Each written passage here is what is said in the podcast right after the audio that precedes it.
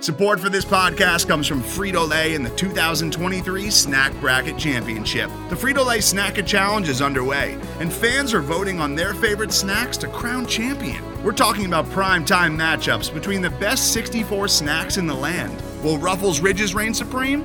Can Doritos defend their dynasty? Or will Smart Food use their smarts for a surprise upset? Only you can decide. Get in on all the action for a chance to win up to $1,000 or a year's worth of snacks. Let your snacks be heard. Just go to fritolaysnacket.sbnation.com to vote and enter for a chance to win. No purchase necessary. Sweepstakes ends April 3rd, 2023. Void where prohibited. Year's worth of snacks awarded in the form of 52 coupons, each good for one bag of chips. See official rules at fritolaysnacket.sbnation.com.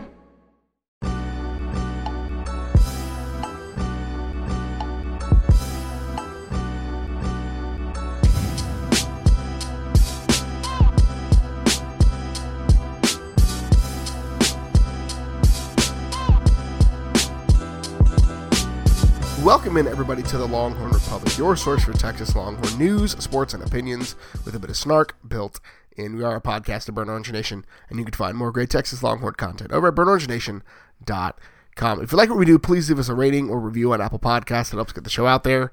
Share this with your friends wherever you found it, whether it was Apple Podcasts, Google Podcasts, Stitcher, TuneIn, Spotify, anywhere where you can find fine podcast content. You can find Kyle and myself. Connect with us on social media at Longhorn Pod on Twitter. Shoot us an email, longhornrepublicpod at gmail.com. You can also follow us on Facebook where we do live streams following all the games. Um, they've been pretty melancholy as of late, but that's okay. So I'd love to see you this Saturday after the Kansas State game. You can find, again, that's the Longhorn Republic on Facebook. My name is Gerald Goodrich. I'm your host this week, like I am every week. And I'm joined by a man who's dusting off his breakup playlist, Kyle Carpenter. Kyle, how are you? Uh, you know, I'm good, uh, Gerald. Um, until news breaks, uh, you know, I, I'm a loyalist, and and I, I'm I'm not breaking up with, with, with anyone until the the official university has chosen to do so. We might talk a little bit about rumors or things that are going on there, but uh, you know, I am I am I am good. I'm recharged from a little Thanksgiving turkey and time off, and uh, and even if the football wasn't brilliant, the uh, you know the, the time with family, even a small family gathering, and just the time to reflect and think on things, even in the middle of craziness, that we do have to be thankful for. Right? It's easy to be down and look at all the negatives and all that, but uh, there are some things that come out of crisis and tough times and challenges that reveal some things about what's actually there. So, um, trying to be a glass half full guy. I we'll talk about this more in just a little bit, but I've been I've just been listening to I Fall Apart on repeat as I see players decide not to play at the University of Texas anymore. Uh, so we'll talk some Iowa State. We'll talk about the fallout from that. The basketball teams have been off to a hot start, so we'll catch you up there. We'll down the 40, we'll bang the drum, and then at the end of the show, we're going to announce who the winner of our drawing for a free signed copy of Sam Acho's books. You'll hear that basically right before the slap and outro music we have. Gerald, is that like if you're at a uh, you know a booster club raffle and you're not there, you can't claim it? Do, do, people have to be listening to the podcast to claim it? They better they better stay to the end to hear who wins because it's a pretty pretty dang cool uh, pretty dang cool raffle prize. Yeah, I'm excited. Excited to give it away. I'm normally I'm normally not a gifts person. That's my wife's love language, which causes tension. But it's fine. It's all it's all good in the hood. So, uh, as we alluded to already, Texas uh, had every opportunity to win the game, but once again, as it has been many times over the last several years, snatched uh, defeat from the jaws of victory. Right. Falling late to Iowa. Iowa State didn't lead in that game until they took and scored the go ahead touchdown uh, Texas was unable to come back. Iowa State drove 69 yards to score that touchdown. Texas couldn't cap off a kind of crappy uh, fourth quarter scoring drive. Uh, Cameron Dicker's kick went slightly wide left, may have been good from a couple of yards ahead. Not going to yeah. say that too loud. Um, but Texas is now officially eliminated from the Big 12 championship race with that loss. But Kyle, uh, let's talk about the game first before we before we dive into the, kind of the fallout from it. And really, like once again, I think the the what's becoming the trend and the theme with this Texas team is the defense plays well enough to win and the offense can't respond, can't answer, can't mm-hmm. reward it. The defense came up with two stops in the late game that would basically have allowed Texas to bleed the clock. Right? If they can put together a three or four minute drive, that basically ends the game. And the defense did it twice, and the offense was unable to uh, create. I can't say a sustained drive because one of them was longer than than three plays, but like the offense could not put together a long enough drive to keep Iowa State from getting back in it. And that that was that's been the theme is is the defense will, will play well. The defense will play up to the moment and the offense just does not have it in them. Yeah, I mean look, Texas Stevens had a had a good day. I think again we've talked a lot this season about how uh, probably is requantifying how, how folks who've watched football for a long time measure what a good day is for a defense in, in modern offense and in the Big 12. Um, they had to, you know, defend Iowa State's basketball team with all their six, six, six, seven tight ends. Um, and even though they, you know, they gave up some yards there, they ultimately, like we talked about all year, that the successful formula has been don't break, right? They gave up only one red zone touchdown the entire game and it was i mean if i'm being honest it looked like they kind of made the made the strategy call uh, with a minute 25 left to say, let them score. You have a better chance of uh, letting them score and, and, going with your offense at that point once they let them get down there.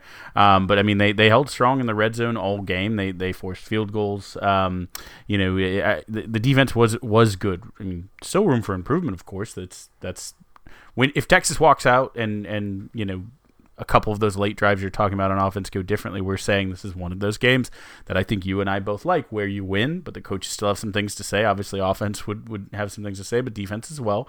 Um, but I, I, do think the defense played well. I, I think you know what you've seen now is no longer a fluke; it's an identity, and it's that the defense, you know, can can take away eh, very talented running backs.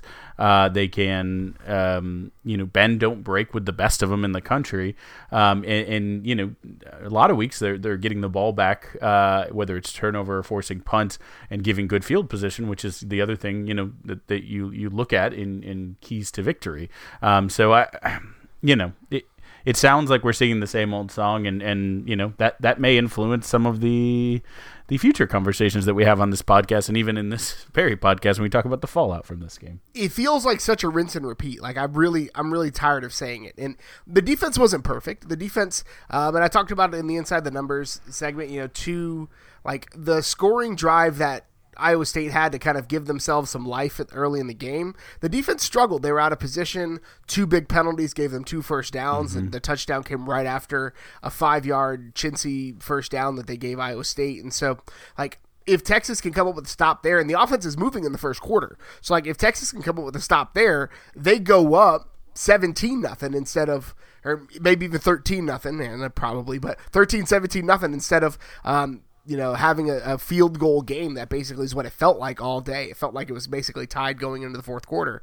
Uh, so, like that, the defense wasn't perfect, but when you look at what the defense was able to do, first time this year, Breece Hall has not hit 100 yards. Right. Just the third time this year that Breece Hall has only gone with one rushing touchdown. The other two were losses. Like, the defense did when we talked about it last week. We said if Texas can hold Breece Hall in check, and we didn't even say stop him. And, and for a guy who's averaging 140 a game coming into this, that's a stop. That's a half yep. a field you took away from him. And so the the defense stopped Iowa State's biggest offensive threat, their most consistent offensive threat. But again, on that final drive, it looked too easy. And so that's like it's it's I don't Texas should not have been in that position regardless. Like if the offense doesn't go on a basically two full quarter scoring drought, then they can likely um, you know that's not the situation and the defense. This is not on the defense. This is on the offense, and it's sad that you know Sam Ehlinger played a solid game. Uh, you know he held on the ball too long at, at some times, and I think that was the offense could not get out of its own way. It's the only way I can say it. Yeah, look, you, know what we've been saying all year is that we hoped that there would have been more improvement from their most senior receiver and that Brennan Eagles would have done a, you know, had to step up in the offseason and, and looked like Sam Ehlinger's roommate and the, again, the, the eldest statesman um, on the. Um, on the receiving core, and he had his best game of the season. I think. I think uh, Eagles five catches, 142 yards, and not just you know Eagles beat someone with his speed deep and is wide open and, and secures the ball. He made um, some you know crucial uh, catches to move the chains, uh, work to the the sideline, you know, on some some out routes that Ehlinger put you know pretty good throws on the money. I thought um, the way he tracked on some deep balls, like I just thought this was Eagles' best game. This is what we thought we were getting with Brennan Eagles, and that's good. That's good development for the the rest of this year, of course, but also you know next season. Um, whoever's obviously throwing the football to him, um, but you know, I I, think. Um, outside of that, and outside the first half from Bijan Robinson, I don't know what I'm excited about watching the offense um, in that game or what to take away from it because I, I, think they showed. I liked what they showed early. I think they they schemed some things. They um, haven't had a ton of success with an outside zone scheme, and I was texting friend of the podcast, Coach Zychek, during the game, who himself he's uh, we're recording this on Monday night. I believe he's playing a crucial high school football game on a Monday night. COVID is weird, um, but he was saying that you know he considers himself very much an outside run specialist with his offenses. Um, and it, he couldn't believe how well Texas had installed that. Um, they weren't good before the weeks off with that, you know, with that um, action, and, and they, they ran it well in the first half. And okay, so give Iowa, Iowa State credit for countering, but it felt like you know between that scheme and the we talked about it on the live stream how much we both loved the Sam Ehlinger, you know, kind of what they did. Uh, you could jokingly call it the uh, the QB Eagles QB right um, from the old Tecmo Bowl. It looked like the Randall Cunningham uh, play where they uh, schemed in to get him just a quarterback sweep to the edge for Ehlinger's touchdown.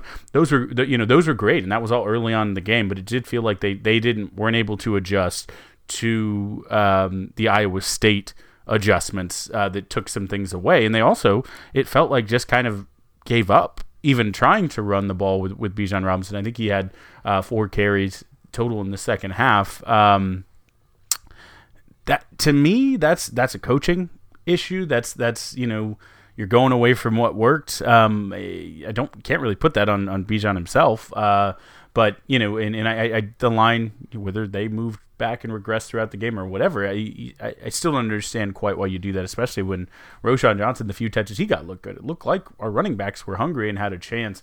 Um, but again, that's nothing new. That that that's similar to what we said with the defense is a bit Groundhog's Day that you and I are sitting on this podcast talking about that. Yeah, Roschon was averaging six and a half per touch, which I don't, I'm I'm not a math guy, but that's a pretty good uh, pretty good average. Now, granted, that's only on four carries, so like that's you need a bigger sample size to really figure out. But for me, the the story of the game hinges on Texas's weird decision making when it came to like when to when to be risky and when to mm. be conservative, right? Where early in the game people are screaming for them to go for it and they kick a field goal. And I didn't actually hate that decision, right? It's a it's a messy game, it, it's weather, it's going to be a tight one, you know it, take the points, right? A lot of people want them to go for it. That's fine. If that's your opinion, that's completely fine because, well, later in the game, when a lot of people think Tom Herman should have kicked the field goal, he went for it on fourth and fourth and short and couldn't get it. And that really was when Iowa State came back and scored, right? Like that was that was the differentiator in the game. And so when you think about play calling there, everybody in their grandma knows it's going to be going to be QB power up the middle. Everybody in their grandma knows it's going to be QB power. You want to put the hands the ball in the hands of Sam Ehlinger at that point. But with the way your offensive line had been playing in that fourth quarter, the fact that there's not a, a way for him to check out of it, the way that there's not a there's not another option, right? Heck, the, run a jump pass, right? Hit the tee. They've done that. that they, sure. We know that's in the playbook. Like, there's yeah. got to be another wrinkle that you can add to that, because again, Iowa State had been had been winning at the point of attack for the entire right. quarter, and so you want it to be in Sam's hands, but you want to give Sam an option, a legitimate way to, to convert that because QB power up the middle is not get, getting it done and hadn't gotten it done all day. They'd found success, like you said, running QB sweep, running that that outside zone with the quarterback, right? Like that's where they'd really been successful. Iowa State had beaten them in the middle, so that that to me is really where the frustration comes in from a play calling standpoint. Yeah, and that was the con- the second consecutive run they tried on third and three with Sam. He, he took for one as well. But they, I mean, they don't really run that traditional like straight up zone read they ran on that play either, and it just makes it a bit more slow developing. I guess in that sense, they're giving more options and maybe more looks. I just uh, again from a fourth and one. Uh, it's got to be something like 70% of going under center and quarterback sneak. I know that's not the team identity, but um, it just feels like sometimes, you know, there's an overcalculation and an overthinking. And again, what we could talk about that as a theme um, on the state of the program and kind of where they are. That seems to be a trend. Um, you know, a- again, it's not any one of these calls we're talking about, any one of these plays. It's it's not any one. It's more the kind of overarching. Like, it, you know, there was a point when I think we said, okay, if they could score here, it's like twenty-seven to to ten, and or you know, at least twenty-three to to 16, whatever it was, we said, oh, if they score here, the game's over, right? Like you go down, you get a drive, boom, they can't do it. Okay, they just need a first down here. They can milk the clock. Oh, they couldn't do that. Just felt like those times when you needed to go out and you needed to execute, and it was senior night, and you needed your senior players to play, they weren't able to do it. So I, you know, it's unfortunate. There wasn't a heavy turnover game. The one turnover coming on a, a tough play. I'm not going to get super upset at Tarik Black on, you know, uh, a helmet hitting right as you, you know, take your first football move to, to be a bang bang play for a fumble. It's tough, killed a drive, but the defense, you know, three and out afterwards. So, um, but I do wonder, and we talked about it a little bit, of the rotations of the, the receivers on the field during that play where Schooler, Tarik Black, and Kai Money, and, and, you wonder not necessarily if someone makes a better play, but if someone else is even open, uh, if you have your, your ones out on the field. Um, it just, it, all season, there's been interesting rotations with the running backs, with the receivers, with who's getting the ball. Um, and, and, it felt like with a healthy receiver room for the first time this season with Smith, Whittington, Eagles, Moore, Wiley all available, I think you and I expected maybe that you were going to just see more of get your best athletes your best players and just go go play. And and and that's kind of the disappointing thing when I think about the offense is everyone's crying out for that. And, and it, it, again i think comes down to overanalyzing and overthinking it. That's the story of the game. Speaking of overanalyzing and overthinking podstradamus is statistically over for the year. Kyle hit on his. I missed on both of mine so it's like a million to, to negative million at this point. It's totally fine. Uh, his prediction breece hall less than 115 in one score. Mine was two forced turnovers and bijan with two touchdowns. The coaching staff completely abandoned me on that second one which i'm going to go ahead and blame the offensive coordinator because that's the popular thing to do constantly. But there's there's some fallout other than me basically losing the will to live in Podstradamus land. Uh, but there's some fallout from this loss. So, um, you know, Tom Herman said it that, you know, this year they've come up short on a four overtime game, a three point game, and a two point game, um, which that is an evergreen, evergreen statement from the last several seasons under Tom Herman. But uh, we saw on Sunday and then again on Monday two captains Two uh, upperclassmen captains have chosen to opt out for the remainder of the season and will be preparing for the NFL draft. Sam Cosmi was the first domino to fall on Saturday or on Sunday, where he kind of tweeted out a statement that you know this is it's it's the right time. Uh, Caden Sterns basically Monday evening said the same thing. Uh, both are going to take their time and prep for the NFL draft, heal up from some injuries, and those types of things. And this is not unexpected. I think Kyle, as as mm. you look at when the big the the team stated that their goal was to win a conference championship, when that is off the table and you have an early out in a sport like football, you know it, it might it, it's a business, right? College football is a business, and and football is a business, and you're I'm just going to say it, you're one bad hit away from losing out on potent millions of potential dollars. So uh, guys are opting out, and I don't I don't think we've seen the last of this. Yeah, I was going to say that we were recording this on Monday night. There is a chance that this week or even further weeks that you, you could see additional ones. You, you started to see this in general, right? Pre COVID for bowl games when you had players who kind of completed their season. If they weren't up for a championship in their conference or a you know a super uh, elite as they felt their season warranted bowl game, you saw some players opting out again, making the business decision. I feel like that's a trend of the past three, four seasons, but you know, COVID obviously has thrown a wrench in all of that. You've seen many, many players opt out for this entire season. It's always interesting. I think the draft is going to be fascinating next year because um, draft grades probably are going to be all over the place because how much stock do you put in COVID uh, season? How much stock do you put on players not having played at all this year for in, in, in some cases? And, and there's probably players you thought you'd want additional tape um, that are just choosing to say, you know what, I'm, I'm going to roll the dice and try to go pro um, at this point. Um, the, the, one thing, and I'll say for Cosmi, uh, is he's been on campus four years. He finished his degree. Um, he Herman mentioned is came in as an unheralded three star recruit and is leaving as a potential first round draft pick. So that's that's the Texas story. That's what you want to hear is guys like that. Um, you know, let's develop five stars in the first round draft picks as well. But um, you know, uh, it, it, it does speak well, and I understand why he's doing it. Um, Sterns, I'll be curious to hear what his draft grade looks like. A player who, um, again, Gerald and I are close to our hearts, representing the Schertz Cibolo Universal City, SUCISD. Um, uh, you know, we, we say that because they created a new high school out of our high school um, when, when we were leaving. But um, basically, grew up streets away from Gerald and I, uh, Mr. Sterns, and so we've been following him since before he got to the 40 acres. We're excited when he got here, how dominant he was in high school, how dominant he looked uh, his freshman year, and it seemed like injuries he never was able to quite replicate um, that level of success consistently. Um, but you know, the talent is never n- not been there, right? Like he could he could easily step in if he's healthy, gets it all figured out, and, and be you know the next in a line of, of great NFL uh, Longhorn safeties. So uh, you know, I, I can't fault either of them. And, and, you know, we know at least one more guy who's got really high uh, draft grades who, who hasn't opted out as of, again, Monday night recording.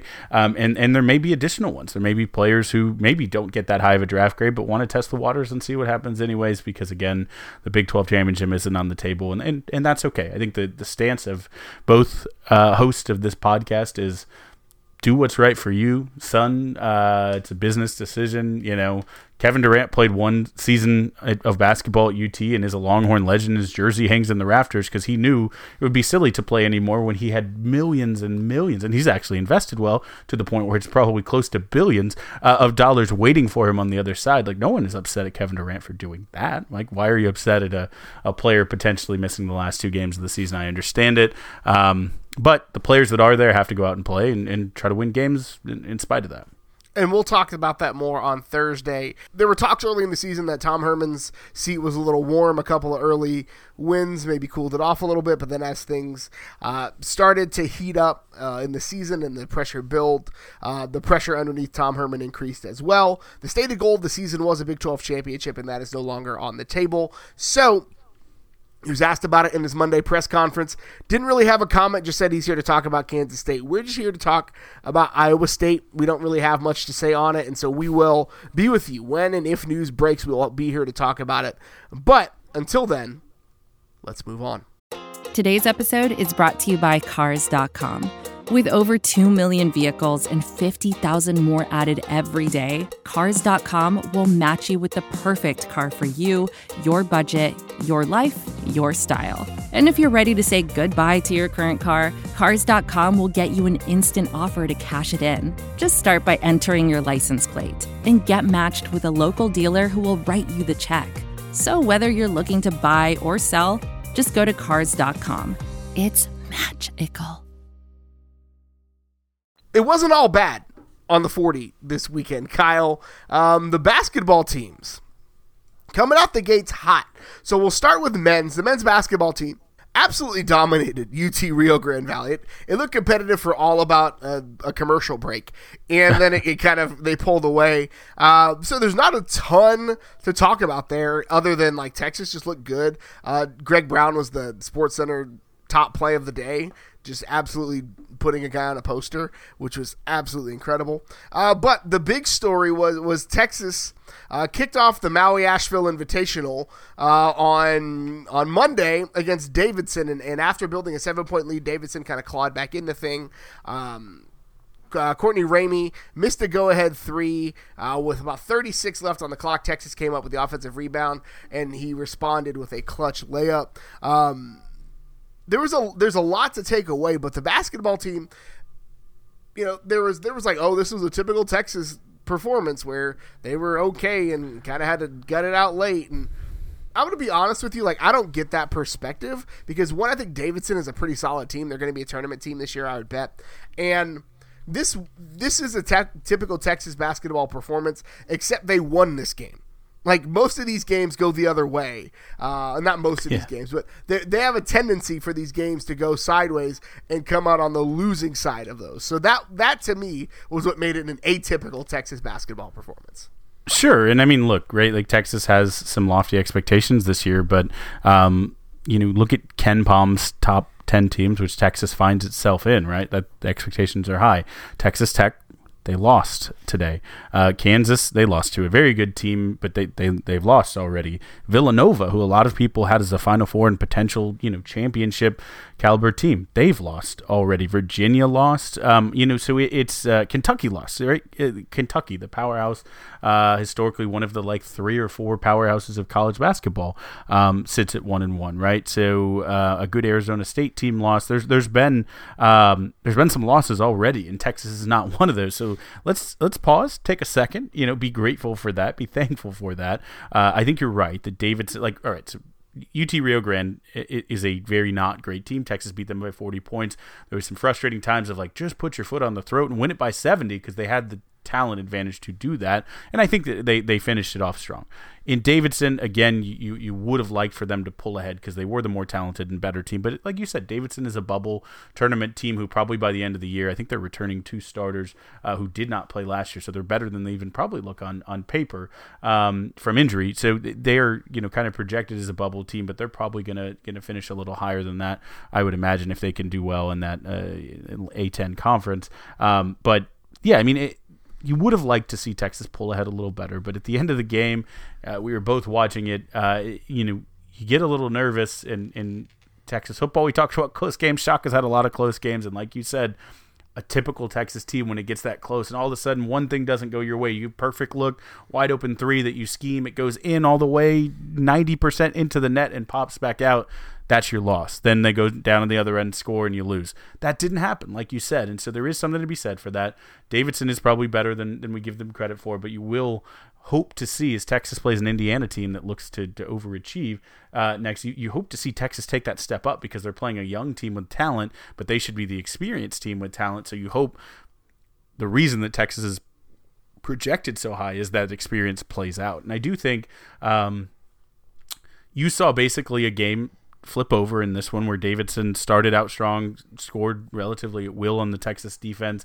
Uh, Coleman, you know, had some turnover issues, and Coleman really turned his game around. Right, he didn't get into foul trouble, which that's a large caveat over this game on both teams. The refs were just calling everything. Right, good for Texas with depth, but it's it's hard to get in that rhythm. Um, but Coleman turned it around, led the team in assists, almost had a double double with nine assists. Um, and I think got in charge and in control of the game as as it as it wore on, and that you know is key. Um, in, addition, that the defense, even though it never was as good as I would have liked it to be, um, they improved from where they were in the beginning of the game. So I think those are some takeaways of just kind of resiliency is what you hope to see from a senior team. Again, you would have liked to see them put the foot on the gas and pull away, which they never did, but um, they showed some heart and they showed some toughness, and and the key feature is they remain undefeated in the Shaka Hera. I'm calling it the hair era, the Hera. So we've coined Hera and we've coined Lobston, Texas. So those are those are the two things that are that are Longhorn Republic exclusives. But the Courtney Ramey miss and the Courtney Ramey go ahead layup are like mm-hmm. the differentiators for me. Like that that three pointer feels like the shot they settle for and it they don't rebound long and it goes the other way, right? And Texas was at its best today, Monday, when we're recording, when when they attacked the basket and that's what that's what won the game was was Courtney Ramey being aggressive and attacking the basket. You know that that was that was the differentiator for Texas, and so we'll see if they can keep that up. They'll play Indiana Tuesday at twelve thirty, and then they'll either play in the third place or championship game on Wednesday, and we'll have more of that for you on Thursday. Can I just real quick before we move to women, Gerald? We talked about in our preview two of our biggest keys to changing this season were the guards attacking, the guards getting to the rim and drawing fouls. So far through the games, Ramey's been our leading scorer. He's done that both times. We have Kai Jones, who's ten for ten on the season. He just gets balls around the rim and is cleaning up. You know, Jericho Sims can do that. We're throwing alley oops. Greg Brown is, you know, still working on his outside game, but constantly attacking the basket all the things that you and I talked about in our season preview as keys for success it's only two games. It's a small sample size. Teams will adjust to it, of course. They'll run more zone like you saw, but all of those things we talked about, Texas is doing those. They, they, know how they can get better, but they're doing those, and that's a step in the right direction in a huge way for me, and I'm excited to see more. I'm excited to see more of that. I'm also excited to see more of this women's basketball team, Kyle, who have been absolutely flat out dominant Yes. in the two opening games of the Vic Schaefer era, a 90 to 51 win over SMU, and then they dropped a hundred burger on North Texas, 106 to 69 on Sunday, and the the defense has been really impressive for Texas, and I think you know it's it's it's easy to and we should look at Charli Collier's absolutely ridiculous start: sixty nine points and twenty eight boards in two games while shooting like seventy three percent. She was the Big Twelve Player of the Week. Um, she had the high, the fourth highest scoring game in program history. With again, I think she played like what nineteen minutes in that in that um, SMU game or something like ridiculously low number. Um, Yep. And so she's she's just been absolutely cleaning up. Celeste Taylor, 38 points and 12 steals, got a four to one assist to turnover ratio in the first two games. It's it's been an impressive like the offense has been there, but I really think the offense is there because of the em- embracing of Vic Schaefer's scheme and defense. Yeah, I mean, I think you, you take the number one or number two, depending which site you look at, recruit in her class in I think 2018, um, in Charli Collier, right? You, you you take that player and you take the 2017 and 2019 NCAA Coach of the Year in Vic Schaefer. And you have something magical. And, and, and hey, Charli Collier, we talked about, uh, she scored a lot of points. She's grabbed a ton of rebounds. She's blocked shots. She's done a lot. Um, but Schaefer's press um, defense is, is going to be it's going to give people problems, and it, it obviously did for all of his years at Mississippi State. He coaches it well. They're disciplined, their energy, they're they're well conditioned to be ready to run that the entire game, all four quarters. Um, it, it's it's um, it's going to cause people some problems. They're, they're, they're leading the league in, or the country in, in turnovers so far. Celeste Taylor looks like she is just made for this. She just keeps ripping steals uh, from people. I mean, eh, teams, again, same as with the men's, they're going to get more tape on it. When you play the really good Big 12 teams, you know, I think Baylor's going to be ready for that, and they're going to have an answer, um, and they have the, the skill players to do that. Um, but you know, poor Travis Mays is a guy we love with SMU. Uh, his team just just just didn't know what to do. It, it absolutely just shook them uh, to their core. And that again, with with Charli Collier getting in foul trouble, she didn't play much in the first half at all.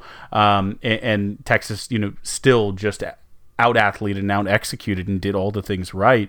Um, I, I mean, I, I think when we said there's a dynasty coming and Coach Schaefer, um, we were thinking further down the line, but it looks like this team, who you know wasn't in the top 25, just because you know, who knows about the adjustment period, the COVID, the everything with a new coach. Um, it looks like they are they are heading, you know, heading there quickly. And you know, we had um, the the writer who, who followed Coach Schaefer, Mississippi State, on the podcast. You should listen to that uh, if you didn't. And he said, you know, this is as good of a team what he has right now. Not even with that top recruiting class coming in next year with those best JUCO players in the country coming in right now with this team, even before Lauren Ebo is playing and Kyra Lambert is playing, and the, you know the, the, they're playing this season. But um, even before that, this is probably as good as any team he had at Mississippi State, and that's coming from someone who covered those teams week in week out. So that's a good sign, right? When you have a coach that good and his talent is this loaded, like that's how you build dynasties. And so it's exciting.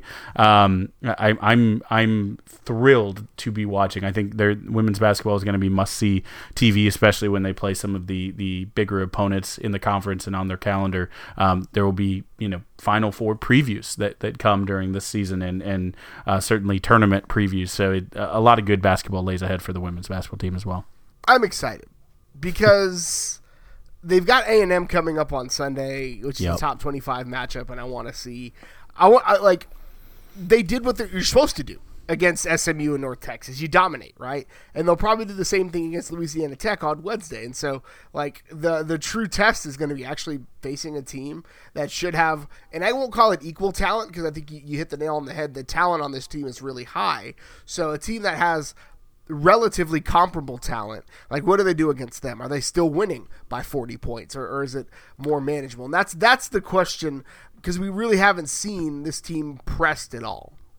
and that that's a great way to put it. They have pressed, they haven't been pressed. Um, but you know, don't forget, right? Coach Schaefer comes from Mississippi State, but Vic Schaefer cut his teeth as the assistant coach and the, the, the bright mind on those Texas A&M women's teams, or the that won a national championship. Basically, you know, he earned a head coaching job on how much he did on that team and the impact he had. Um, so you know he feels a a, a certain uh, kinship obviously there. Um, so this will be a real test not only of the team but of making sure those fingers stay stay uh, upright and the the hookem. You know he, he knows who he's coaching now. A and M is now his his uh, his hated and sworn enemy. So I hope he does go and just put the foot on the neck and beat him by at least twenty. Um, but A and M I think is like the number fourteen team. They are good. They're they're a, they're a quite uh, good squad. But you know this this feels like a Vic Schaefer special.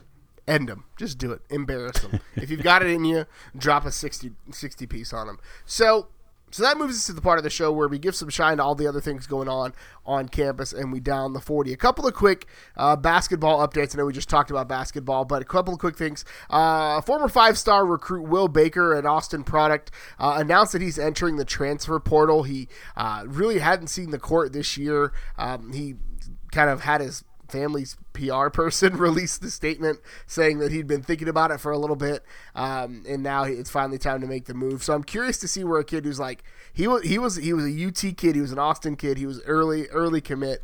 Um, that's a five star big man. It, I'm interested to see where he ends up. Yeah, I really hope it's it's like a um, West Coast team, go somewhere else. Don't go to an in conference team. I, I, I think Will Baker's still a, a, really good player. He had a, an absolutely not great um, freshman year, uh, he I don't know if you know this, he had our highest usage rate on the team last year, um, and had one of our, I think maybe our lowest three point percentage. He just had the green light. because Shaka knows he had the talent and just said shoot it until it starts going down for you. And he it all came together once. He had a twenty point game against TCU, which again I hope TCU doesn't see that and say we could we could take that kid because. I don't. I don't want to have to play him, and you know I always hate playing TCU in any sport. But uh, you know, I, I I think he's going to land and he's going to be all right. But I, I think also Texas will be all right. He he didn't play probably because this was already uh, understood. I, I, don't think the first game, you know, when he didn't get garbage minutes, sent him over the top. I think probably this was already understood, and and you know the announcement coincided. Maybe he thought he was going to develop more, and just the taste for it wasn't there. But um, he's a five star player. If he gets that that outside shot down, he could you know play for uh, almost any team in the country. But it, it is a, a, a testament to you know to Royce Hamm, to Kai Jones, to the players even behind Jericho Sims, who's who's locked down that five spot. The other big men, um, not even just Greg Brown, but the other big men who are taking those minutes and getting in the rotation ahead of him. That they're putting in the work and showing the you know the consistency that Baker wasn't really able to generate. Um, again, I think Will is going to be great, um, but you know I think Texas basketball. When we talked about the deepest team in the country, uh, they will they will soldier on and they will soldier on and I think they'll be.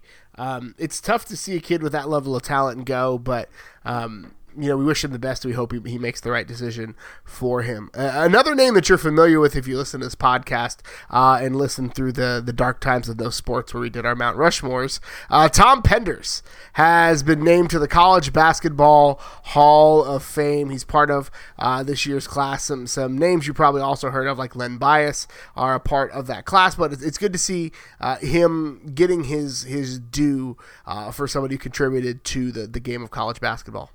Yeah, and if you remember, we talked about the uh, the Texas BMW teams with Travis Mays, Lance Blanks, and, and Joey Wright that you know was electric and just put up ninety something points a year and, and really just was the epitome of Southwest Conference basketball. Shocked teams in the tournament. Um, you know, uh, Penders had had a lot to do with that, and uh, you know did did some good things in his time uh, in Texas. Had some you know Southwest Conference tournament titles. Had some NCAA you know tournament success. Uh, I think he had a three regular season Southwest Championship um, conference titles. So uh, he he did a lot. Um, he he he made Texas basketball fun. He scored a lot of points. His teams were always known for that. Um, and uh, you know, just a a true uh, a true part of the Texas uh, basketball story and fabric. And, and he, he was here decade and basically, um, you know, laid roots for what Rick Barnes was able to do and in the future uh, things that Texas basketball we hope will will continue to build on. So the the other piece I wanted to get in there, I put in the notes here was the we had some baseball news, and I know I usually handle a lot of the baseball stuff. Um, uh, per Dustin McComas, who's you know he's covered um, the baseball team for a long time. Uh, Dre Duplantier, who had a great, great year last year, had a uh, had an elbow surgery, uh, UCL repair surgery um, recently, and will miss all of this upcoming 2021 season. Um, and per Kendall Rogers of D1 Baseball, Cam Williams, uh, I believe, may have also had a similar surgery, but is expected to be back. Uh, Pete Hansen had some some arm issues, but is expected to be good to go for 21. Um, but basically, I think. Kendall Rogers was saying he sat down with, with Coach Pierce today uh, when we're recording this again on Monday, um, and and he seemed excited for the season. Right, the um, there's a lot to like with this team. Um, they they Coach Pierce thinks they're much improved. Ty Madden is as good as advertised. This was a team that was 14 and three in the fall.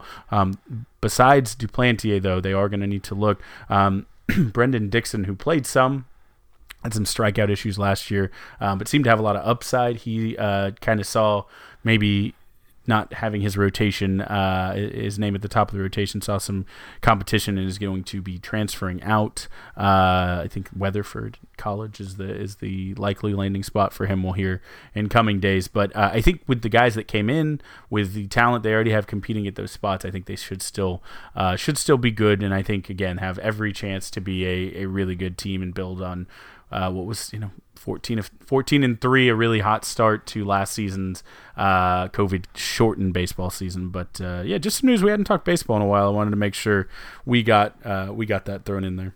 Sounds good to me. No, I, am I'm, I'm I'm hoping baseball happens this year. I'm hoping baseball happens this year because I really think, um, in spite of all of the, the injuries and the weirdness that's happening, um, I think that the Texas baseball team has a chance to, to really be good. Like I think, um, I really think that Coach Pierce has put together a really solid group and a really solid team, in spite of the injuries, in spite of the weirdness and transfers. Like I'm really excited to see this team uh, get a full crack at it.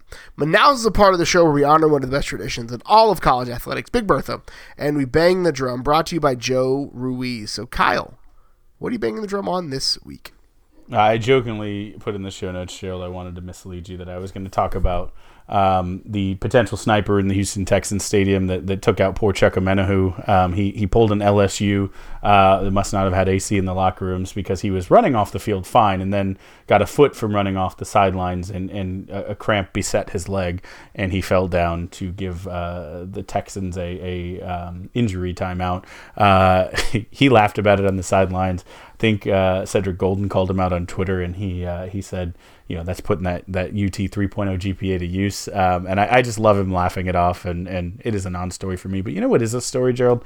Um, I was looking at the Tom Herman era up to this point and just the close games, right? There's been a lot of talk of that. I think Herman said in his presser, um, you know, they, they lost a four overtime game, they lost a three point game and a two point game. They're otherwise, you know, that close to, to being to being perfect. And, and and I don't know if I'd say perfect, but they're that close to, to winning all their games.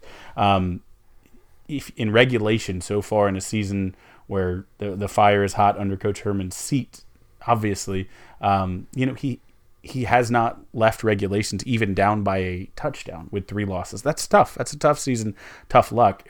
But if you zoom out and you look at it a bit more macro, Tom Herman's coached 48 games at UT.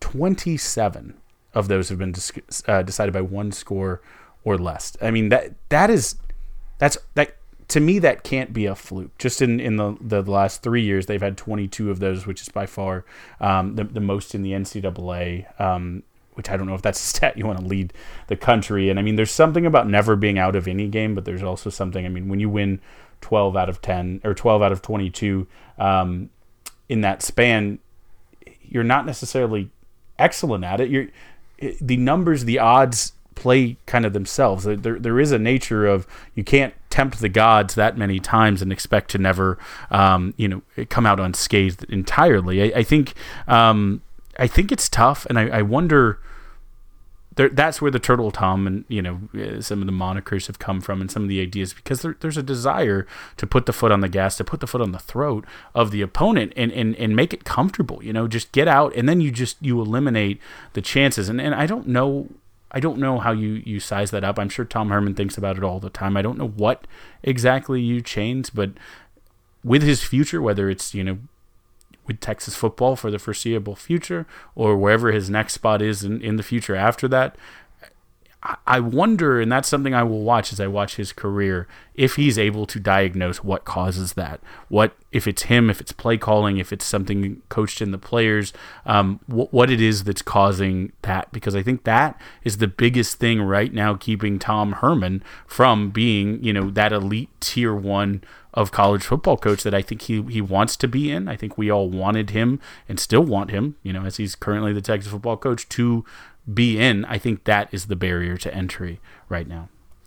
Yeah, you know, I've talked about it before, and if you don't know this, my day job is I'm a leadership coach and developer, and I think there's some competency missing when it comes to like if I was doing like an evaluation of a leader, right? Like I would I would probably talk to Tom one on one about like, do you really trust the people that are around you? Like, do you really trust them, or do you have to feel like you keep your hands in the pie, right? And I think that's been the differentiator for Tom because I I just feel like there's been this lack of handoff. There's been this lack of like being able to truly hold people accountable without it being weird and, and awkward because there's a lack of trust there.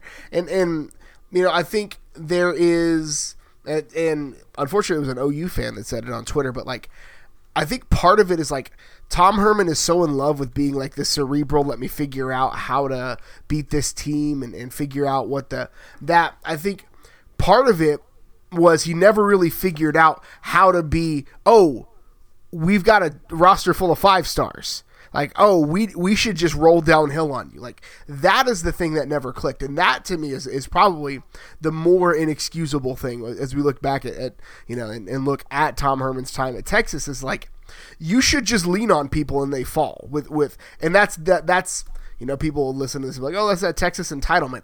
You know what? Back to back number one recruiting classes, you bet your hind parts that there's a little bit of that. Like you should be able to lean on people and they fall over based on just the talent that you have and the advantages that you have of being Texas. So I'm banging the drum this week on players opting out. And I'm just going to keep it simple. I, am going to keep it simple. I'm not going to rant like I usually do uh, on these things if you are coming to our feed, if you're coming to our Twitter, if you're coming to our, our podcast, you are never going to hear us say anything other than go get paid. You are never going to hear us say anything other than go get paid. Like, there are questions like, you know what? Caden Sterns may need some more film, and that's okay, but you know what? It's his choice, and you are one injury away from never getting paid. So go get paid. If it's my kid, I'm telling my kid, go get paid and then come back and finish your degree in the offseason. Like it's college football's a business. It is what it is. And and Sam Cosmi and, and Caden Sterns basically signed a three year contract with a fourth year option. and there now was a stipulation added to their contract because of a pandemic that allowed them to basically end their career early. And so, again, it's a business decision, and I will never fault anybody for making the best business decision for them. This is a way to create generational wealth for your family. Like, do it. Make that decision because you know what? As a guy who, who was never that athletically gifted, it's easy for, for me to say I would have made a different choice because I've never faced with that choice to make. And so, like, again, you are football is the most violent sport that's not built around punching each other, right? Like if it's not a combat sport, football is probably the most violent of them. And so you are, especially on the offensive line, you are one you're one defensive lineman rolling under your knee away from never playing football again. And so protect yourself, protect your body, go get paid, represent the University of Texas. Like Sam Cosmi's done with his degree. Caden Stern will likely be done with his degree as well, I believe.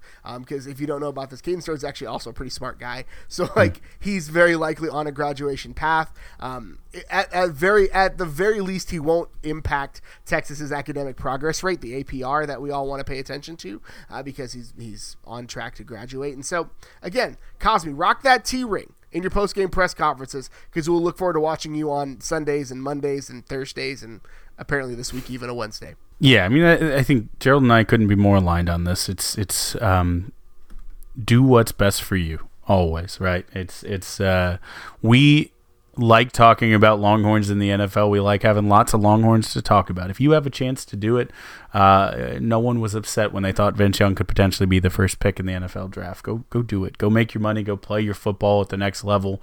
Um, I wish Vince would have stayed an extra year. That's a whole other podcast about how he could have avoided Jeff Fisher and had you know a nice probably six to seven Pro Bowl at least one Super Bowl career. But you know, we're just we're just uh, butterfly affecting now. Um, but uh, you know, the business decision. You, you, you do what's right for you, what's right for your family, which you think. I don't think either of those guys have ever been accused of anything but being thoughtful. Um, I'm sure this didn't come spur of the moment. They've they've um, contemplated, they've considered, um, they they have left legacies. You know, I think Caden Stern's one thing not to be lost in him was uh, his leadership during the kind of um, all United athletes, but specifically the black athletes, you know, asking for change from the university on certain issues, and he was a vocal and outspoken and leader from not just football players but the United athletes, and that's a legacy. And and you know he achieved some some things, and he passed that torch on. There's people who will pick it up, and and like I said about Sam Cosmi, he's a first first round grade uh, offensive tackle who you know can can play a lot of years in the NFL. So both of those guys from the Longhorn Republic, I know you absolutely and desperately crave it, but you have our blessing and our uh, our most furtive Hook'em boys. Uh, go go make us proud. We look forward to adding you to our Longhorns of the NFL update that we do in the Thursday show. That's all we've got for you this week, Kyle. We've got one last thing to announce, though. Before we sure do sign out. So one, I want to thank everybody who who entered the the drawing. We had um, a really a really good showing on, on all of yeah. our social media. So thank you all for, for, the the thousands of you who did that. We really absolutely appreciate it. It, it I mean, we were overwhelmed. Uh, so we we I I did a we did a screen share a randomizer online. We dropped all the names of the people that that hit the criteria. You, you shared the post on Facebook. Uh, you you shared the post. You retweeted the post on um, Twitter and Instagram and all those things. And so. Uh, I'm not going to do a drum roll, but Evan Jackson, who reached out to us, shared it on Facebook. You are the winner of a signed copy of yes. Let the World See You, Sam, uh, Sam Acho's book. So reach out to us again on Facebook and we will get your information to send you your free copy. Congratulations. Thank you for participating. Thanks to everybody that did participate. Uh, we really appreciate everybody just engaging with us. I love to, to see the people that are out there um, that want to be a part of what we got going on. And like I said, congratulations first and foremost to Evan. Um, it, uh, like I said, when I did the podcast with Sam, and, and again, listen to it if you haven't. One of the things I'm most proud of I've ever done in my career. Just a great, great interview. Sam called his first um, his first game this week. Actually, he called the uh, I don't let me get it wrong. I believe it was Rice game, um, but he he called his first game of his career. So he's moving on, doing cool things. Um, I'm excited for him to see him. But if you heard that podcast, you understand he is just sharp. He's as quick as advertised. Um, he's he's like that sadly Kyler Murray commercial about anticipating and, and answering Tim Tebow's questions before he can ask him. That's how I felt with Sam. He's just so sharp and so in the moment and so present and so fun and so interesting. And so watching his career, but to everyone, that means that's a guy who wrote a good book. And and I've read the book. Um, since I've done the podcast, I finished it, and it's amazing, and it will make you ask some questions. It will give you some laughs. It'll give you some inter- interesting insights. Um, you'll hear about his Chipotle uh, gold card. There's a lot of good things uh, in there. So everyone, go out and check out uh, the book. It's it's Christmas time coming up. It's a great book for anyone in the family, um, and and I think anyone can benefit from reading it. But to Evan, congratulations, you have an autographed copy. Now you can read the book for free. That's exciting for Evan. Thank you all so much for joining us again this week. Kyle, where can good folks find you on the internet? Oh, you can find me on Twitter at Kyle Kirkman. You can also follow the Texas Pregamer at Texas Pregamer. Follow me on Twitter. I'm at GH Goodrich. Follow the show on Twitter at Longhorn Pod. Shoot us an email, longhornrepublicpod at gmail.com. Again, this Saturday we'll have a post game live stream. Hopefully it's happier, but there are no guarantees after the Kansas State game because purple teams terrify us. So, but again, Thank you so much for tuning in, and until next time, hook 'em. Hook 'em. I hate Iowa State.